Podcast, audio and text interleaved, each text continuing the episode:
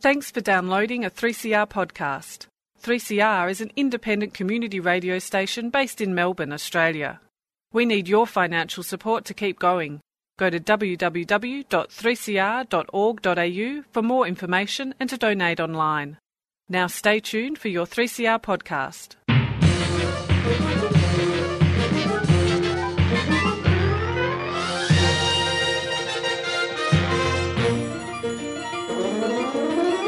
Welcome to another episode of Lost in Science. It is roughly half an hour ish of science on your listening device, where it is with me, Chris, and my erstwhile colleague. Erstwhile, is that the correct? I don't know. I'm going to need to look up the dictionary for that one. Stu, how are you, Stu? I'm very well, Chris. How are you? Good, good. I, yeah, I had just had a, somebody said that and had a vague suspicion that erstwhile means something bad. But um, I shall. If it means something bad, I don't mean it, Stu. Well, thanks for that. Thanks for that. I don't. I, I, I don't think it's uh, a big problem. Um, erstwhile is fine. I'm sure it can't be too offensive. No, no. Look, we both have some, whatever we are, offensive or not, we both have some excellent science um, this week. Uh, me, I am going to be speaking to a famous climatologist, um, Professor Michael Mann from the University of Pennsylvania, who is coming to Australia next year. You'll be able to see him speak. But we had a bit of a, a chat to him about um, climate science. Um, uh, Michael Mann is probably most famous for the hockey stick graph you may have heard of. Yeah, seen. yeah, yeah. Well, it's pretty old graph now, but yeah, it's been been controversial over the years. It has indeed, and it basically yeah shows how the current warming is, that we're seeing is unprecedented. So we had a bit of a chat about that and about um, what is being done and not being done in the world to take action on climate change. Well, that sounds really interesting. I'm going to be talking about a um, well, it's actually it, it, will have passed by the time this goes to air, but uh, the fifth of December is uh, World Soil Day. Did you know that? Oh, no, I did not know that. Um, yeah, time to get dirty, I guess. Yeah, yeah, yeah. And and I have to point out that you know we we do have to think about soil as not being the same thing as dirt. Soil only becomes oh, okay. dirt only becomes dirt when it gets on your clothes or on your hands. Um, the soil is a very important thing. But yeah, so um, since 2002, there has been a annual World Soil Day to focus people's thoughts on soil because it's a pretty important thing. Um, and the theme this year is uh, soils where food begins, which is a pretty important aspect of soil. And I'm going to just talk a little bit about why is soil important, uh, you know, how it kind of gets classified, and also a little bit about um, the CSIRO launching a website all about soils, um, which will be coming up later on. But um, yeah, I'll talk a little bit about that later on in the show too. Excellent. Um, sounds like a top story idea there, Stu. Uh, no, I'm trying. I'm trying to think of a soil joke that isn't dirt related since you ruined that. But um, you know, look, it is quite an earthy subject, I guess. We'll get, and get the um, dirt on soil. Yeah, that's right. Guess what? You can. Can you dig it? all right. Well, we'll we all be digging that later. I think. Um, on with the show.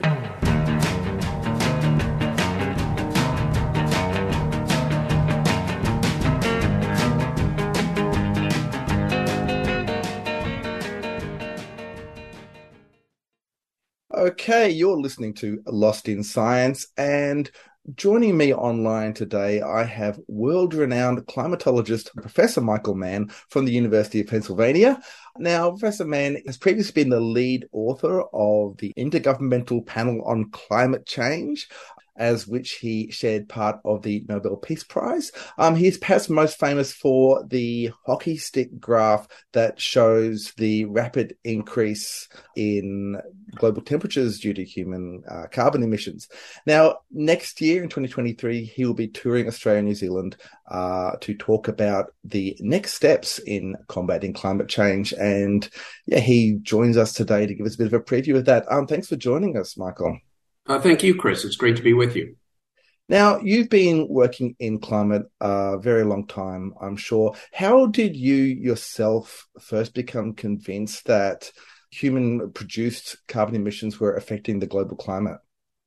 Yeah, so I've uh, been at it for a few decades now. Uh, it's hard to believe, but all the way back in uh, the late 1980s and early 1990s, I was doing my PhD uh, originally in physics, and then I decided to actually switch into uh, the Department of Geology and Geophysics at, at, Yale University because I was interested in applying the, the physics and math that I had learned to work on sort of a big picture problem. And at the time, one of the big picture problems um, left to solve was modeling Earth's climate system. So it seemed like a, a great physics problem to me. That's how I got into it.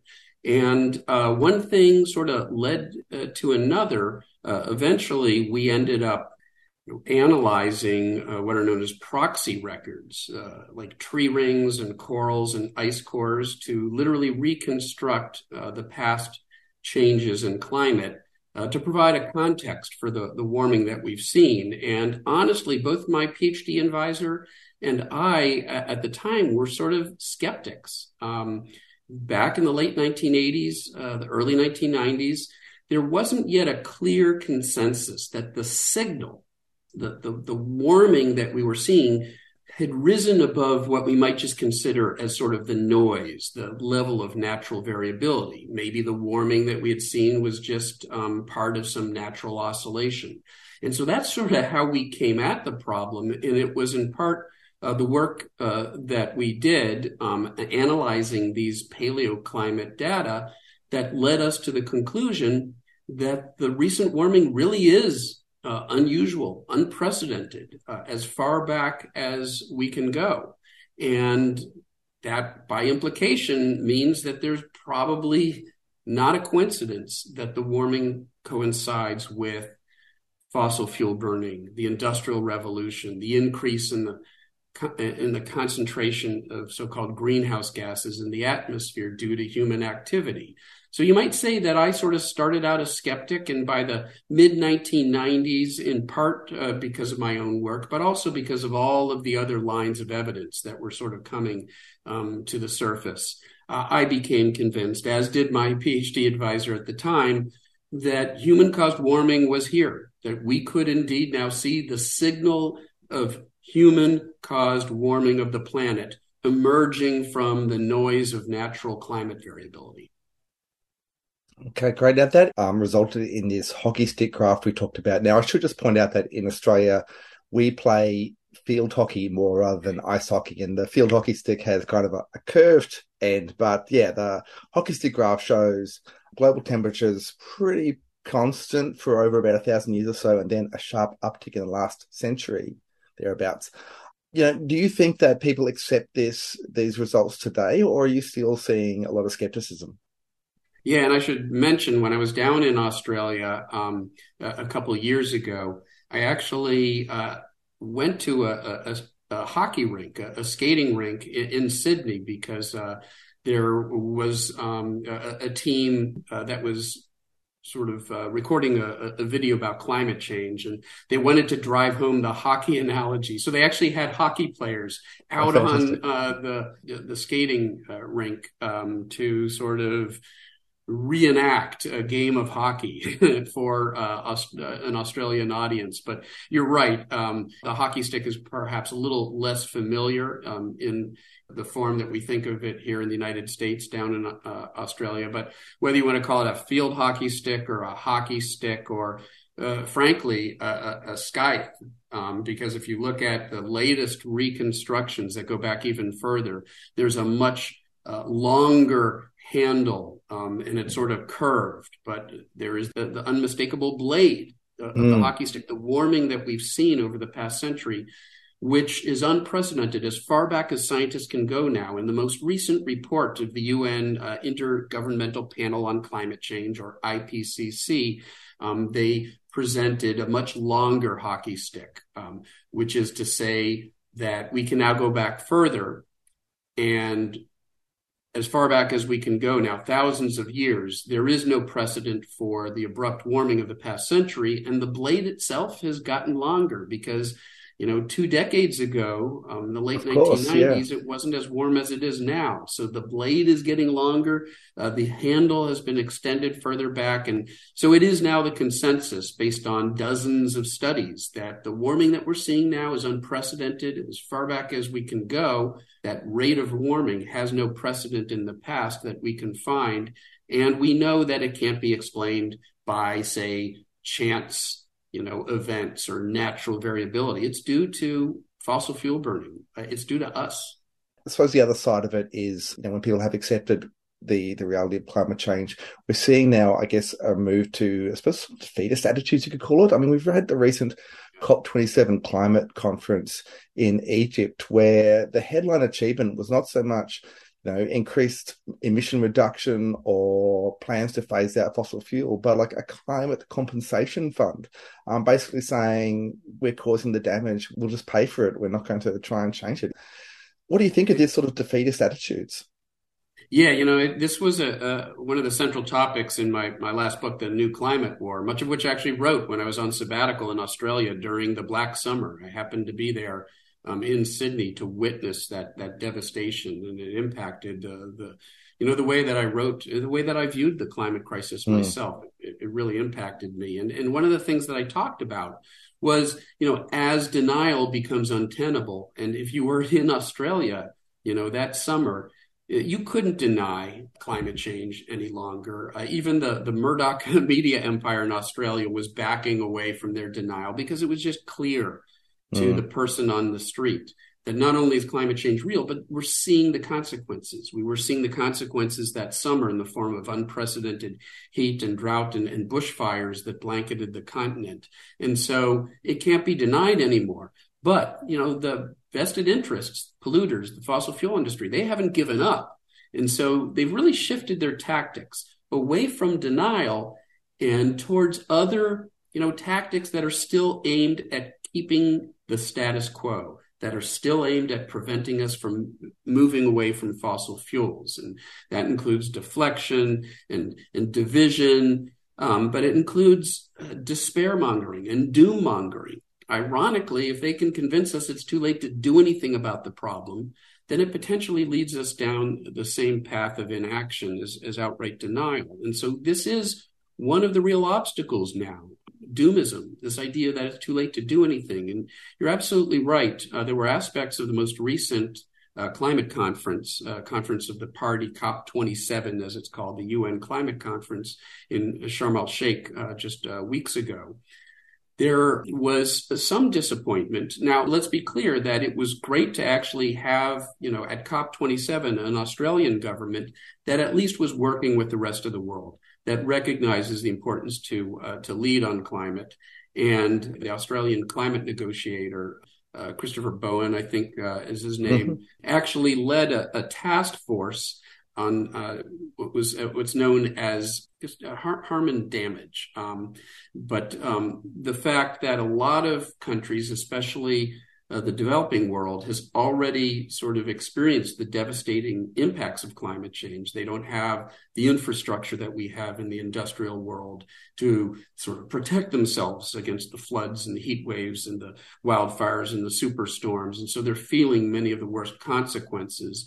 And so there's this fund, uh, loss and, and, damage fund, to help um, developing countries deal with the impacts that they're already suffering through. And Australia, um, Christopher Bowen, the climate negotiator, actually led that effort. And so Australia played a, a really important role with that. But you're right, it's sort of a double edged sword, isn't it? Because the more concessions we make, that we need to sort of adapt to the harm and suffering that we're experiencing, there's the possibility that that distracts from the greater task, which is to prevent additional harm. Uh, and there's no question we need to adapt to those impacts that are now unavoidable, but we have to prevent those impacts that are still preventable. Because if we continue with business as usual, uh, burning of fossil fuels and warming of the planet, we will exceed our adaptive capacity. Australians understand that um, increasingly that continent with the floods and the, and the wildfires,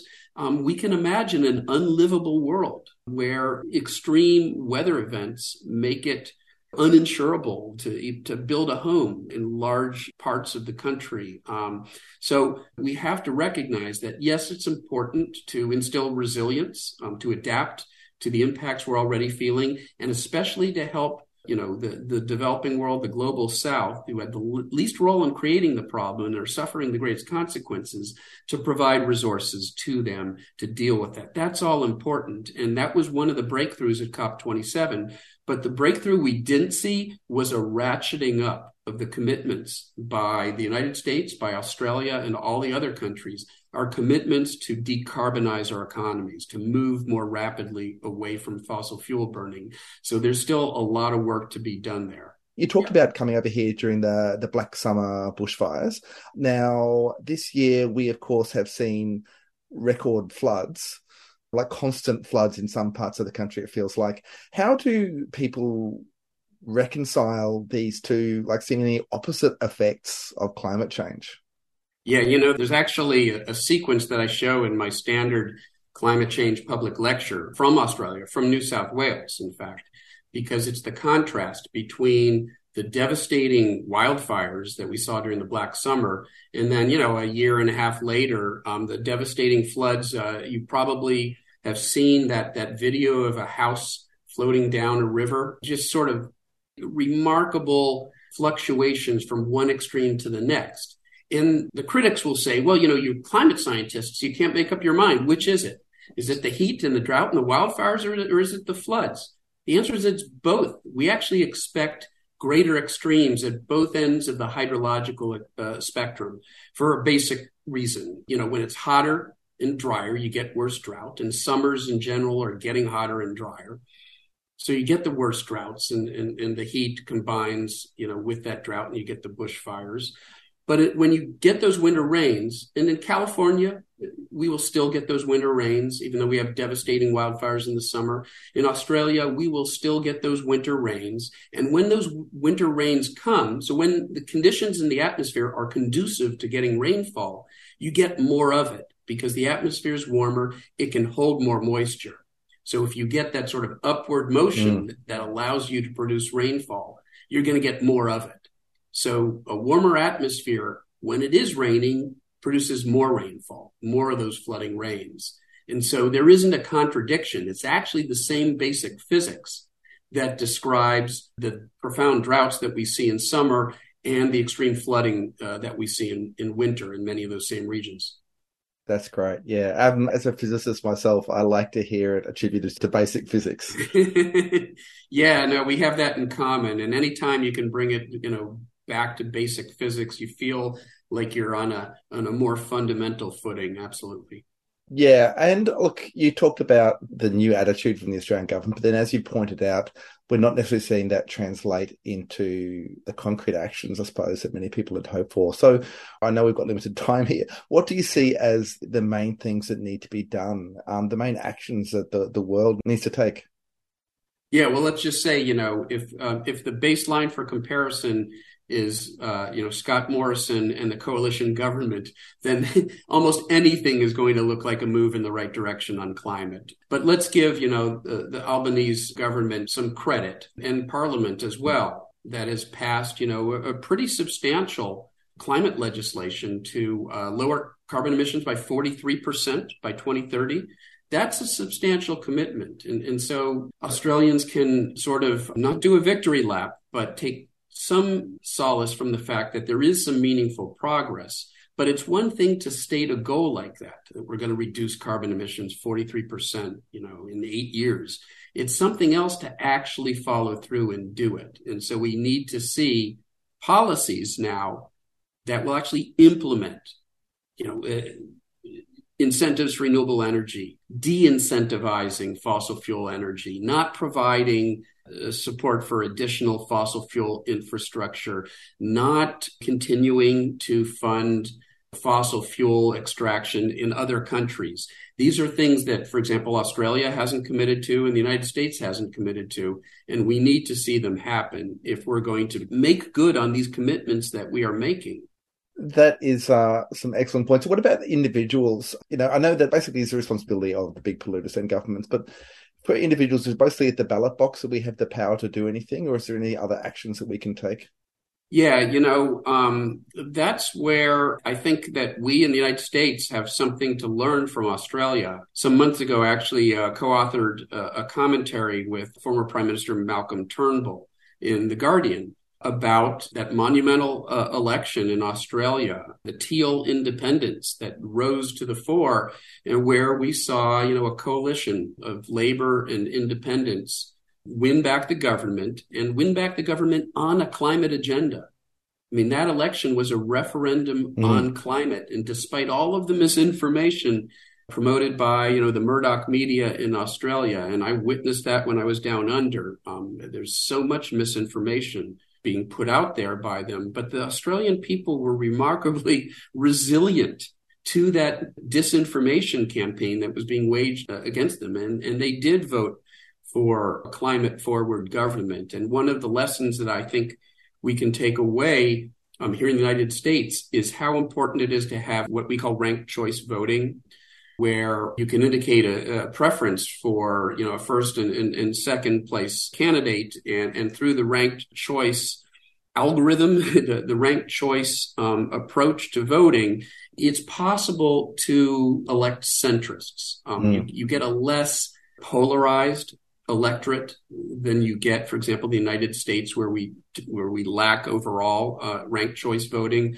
Although there are certain states like Alaska and Maine in the U.S. where we have ranked choice voting now, and what you see is a tendency for voters to elect centrists who can reach across the aisle, as we say, that uh, can find common ground and pass common sense legislation. And so I think that was a critical thing in Australia that allowed those teal independents in particular um, to win a number of uh, critical seats uh, and, and, provide that majority support for climate action that uh, we now have in, in the Australian government.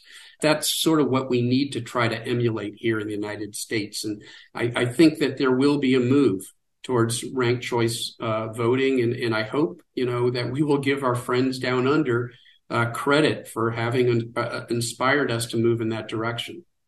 Yeah, that is, um, I guess, a, a, promising way to look at it. Look, I could ask you many, many more questions, but we're out of time. Um, but fortunately, as I said, you are coming to Australia and New Zealand next year to to discuss a lot of these ideas and what can be done about climate change. I believe it is May and June. You will be touring New Zealand and Australia tickets on sale at thinkinc.org.au. That's T H I N K I N C.org.au. And yeah, look, we hope to see you again here and hear more from you. Uh, thanks so much, Chris. I'll tell you, uh, Australia now is really a second home to me. Uh, I made so many uh, good friends down there, and I just sort of feel like um, you know, I'm part Australian now. I can't wait uh, to get back there and, and, to see folks again and to be part of that conversation that we started uh, really during the Black Summer when I was first down there. Yeah, well, we look forward to seeing you too. Thanks for joining us, um, Professor Michael Mann. Uh, thanks so much, Chris. I think we're lost. We're not lost. Not even any short range radio signals yet? Except for a single, very powerful radio emission course, a transmitter of that sort isn't exactly standard equipment. Science and technology must be absolutely mind-boggling. Of course, that's uh, it's mostly on the theoretical side. Well, so far. Across Australia on the Community Radio Network, you're listening to Lost in Science. The 5th of December each year is designated as World Soil Day by the United Nations, and the theme for this year highlights the importance of this resource that most people probably don't think about all that often. Um, the theme for the year is Soils Where Food Begins, and around 95% of all the food we eat comes from plants growing in soil. So it's a pretty important uh, aspect of life to understand, really. Um, now, if we're looking at soil, uh, as I said in the intro, you know, we, we try not to um, talk about soil uh, and use the word dirt interchangeably. You know, you get dirt under your fingernails, you get dirt behind your ears. You don't get dirt, you know, in the ground. When it's in the ground, it's called soil. So the soil itself is a loose layer of mainly mineral particles that covers most of the land masses in the world. What about when you say I've soiled myself? That, that's a different kind of soil too. Oh, okay. okay. Yeah, yeah. Um, so the soil layer covers most of the land masses in the world, except where there's rock at the surface. So the particles of soil that we consider soil are just basically tiny bits of weathered rock, and there's also a bit of organic matter in there, and, and there's living organisms in there, and there's all sorts of things going on as well. But the soil particles are divided into categories based on their size. So sand is the largest particles that are classified as soil. So okay. if, it, if it's any bigger than two millimeters, it's no longer sand and it's no longer soil. It's basically, we call that gravel. Uh, but if it's smaller than two millimeters, we consider it sand. Now, below sand, you've got even smaller soil particles. So the next size down from sand is silt, which are particles that are between 0.02 millimeters and 0.002 millimeters. So we're getting down very small. So we're going um, by orders of magnitude here, essentially, aren't we? Yeah, basically. And so anything below 0.002 millimeters is classified as clay. So you've got sand, silt, ah. and clay as they break down. Now, there's no bottom limit on this. So anything smaller than 0.002 is clay, but that could be very, very tiny um, particles. And basically, a, an individual clay particle is probably invisible to the naked eye. You could not possibly right. see it. Um, but so the, the, silt is the good stuff. Is this what you're saying? It it varies. So most of the soils around have a mixture of these three different particle sizes. So the particles themselves are made of all sorts of different things. The classification is purely based on size.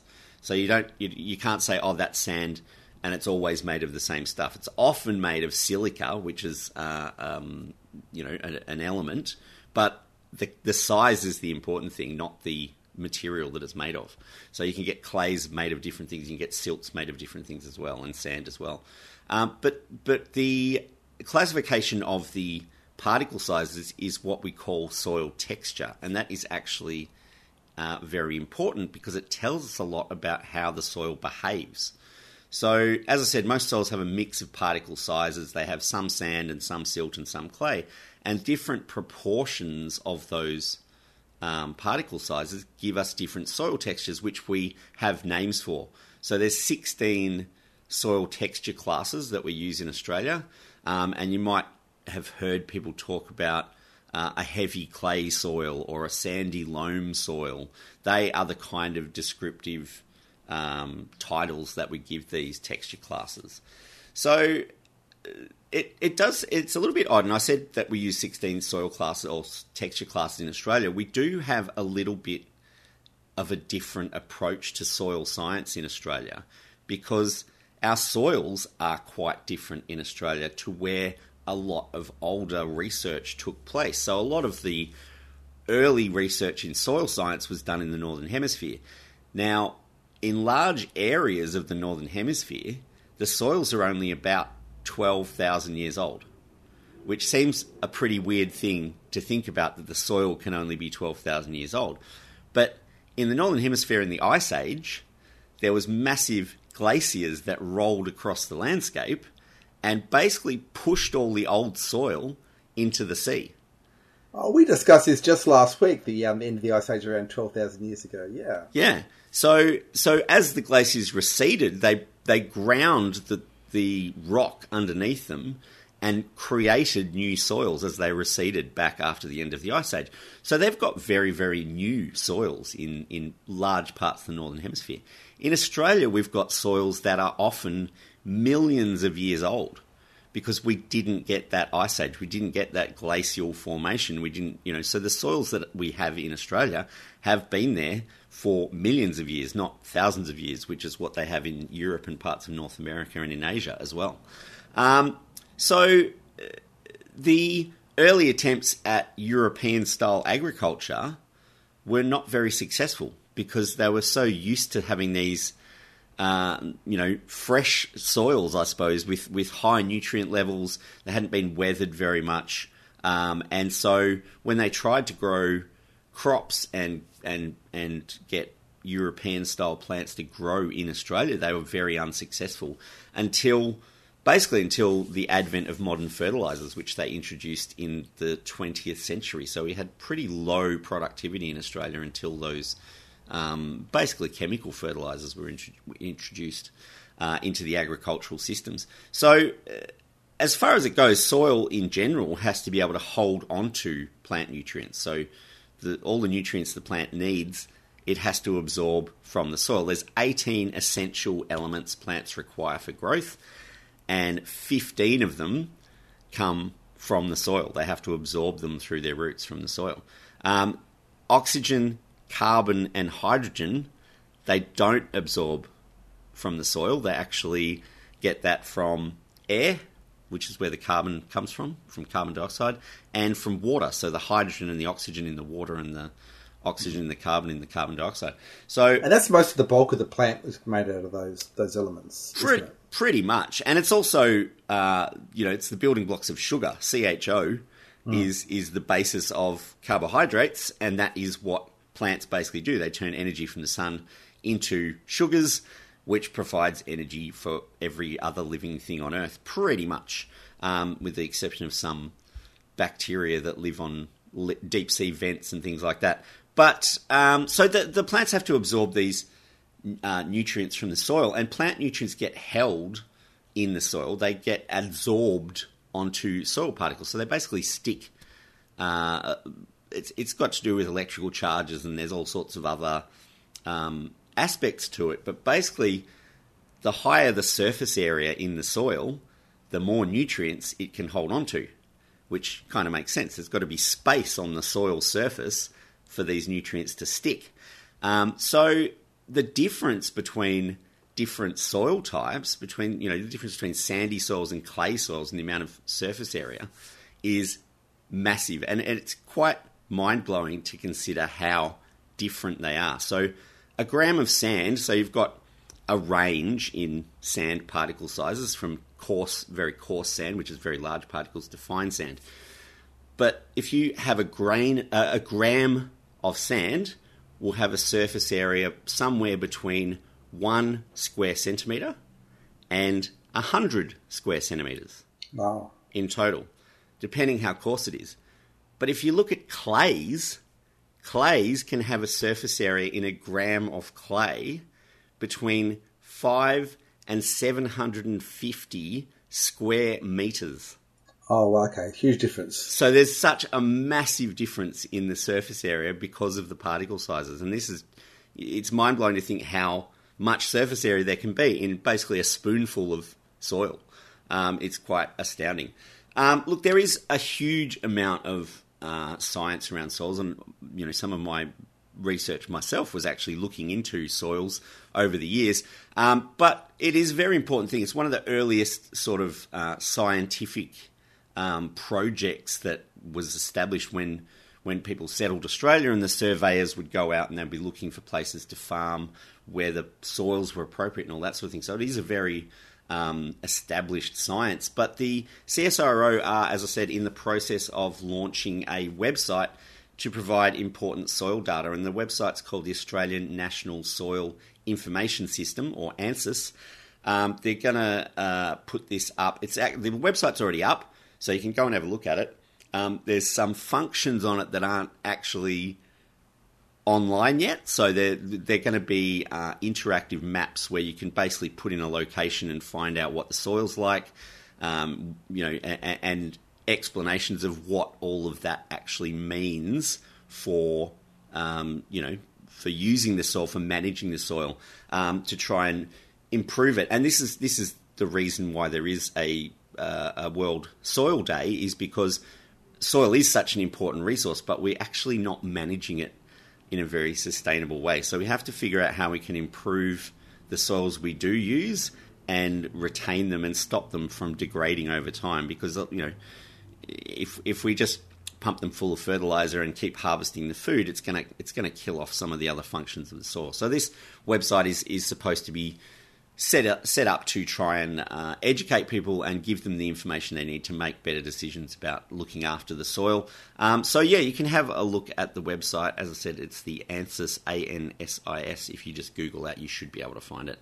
Um, the CSIRO have been promoting it quite heavily as well on social media if you follow them. Um, but there is some content already up there. There's a whole lot of stuff that's coming early next year. So if you wait a couple of weeks, it'll probably have even more uh, soily goodness on there um, for you to enjoy. And that's it for another episode of Lost in Science. Lost in Science is recorded for 3CR in Melbourne on the lands of the Wurundjeri people of the Kulin Nation, and it airs across Australia on the Community Radio Network with the support of the Community Broadcasting Foundation.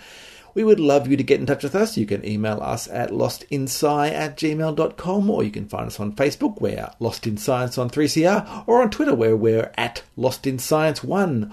You can find us on your favourite podcast app, where if you get the chance, please give us a good rating and review, as that will raise us up in the search rankings so other people can find the science. Or you can listen to us however you listen to us now, where the same time every week when we all get lost in science.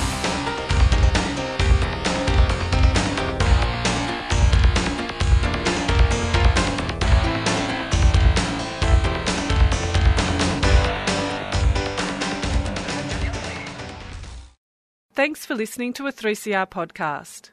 3CR is an independent community radio station based in Melbourne, Australia. We need your financial support to keep going. Go to www.3cr.org.au for more information and to donate online.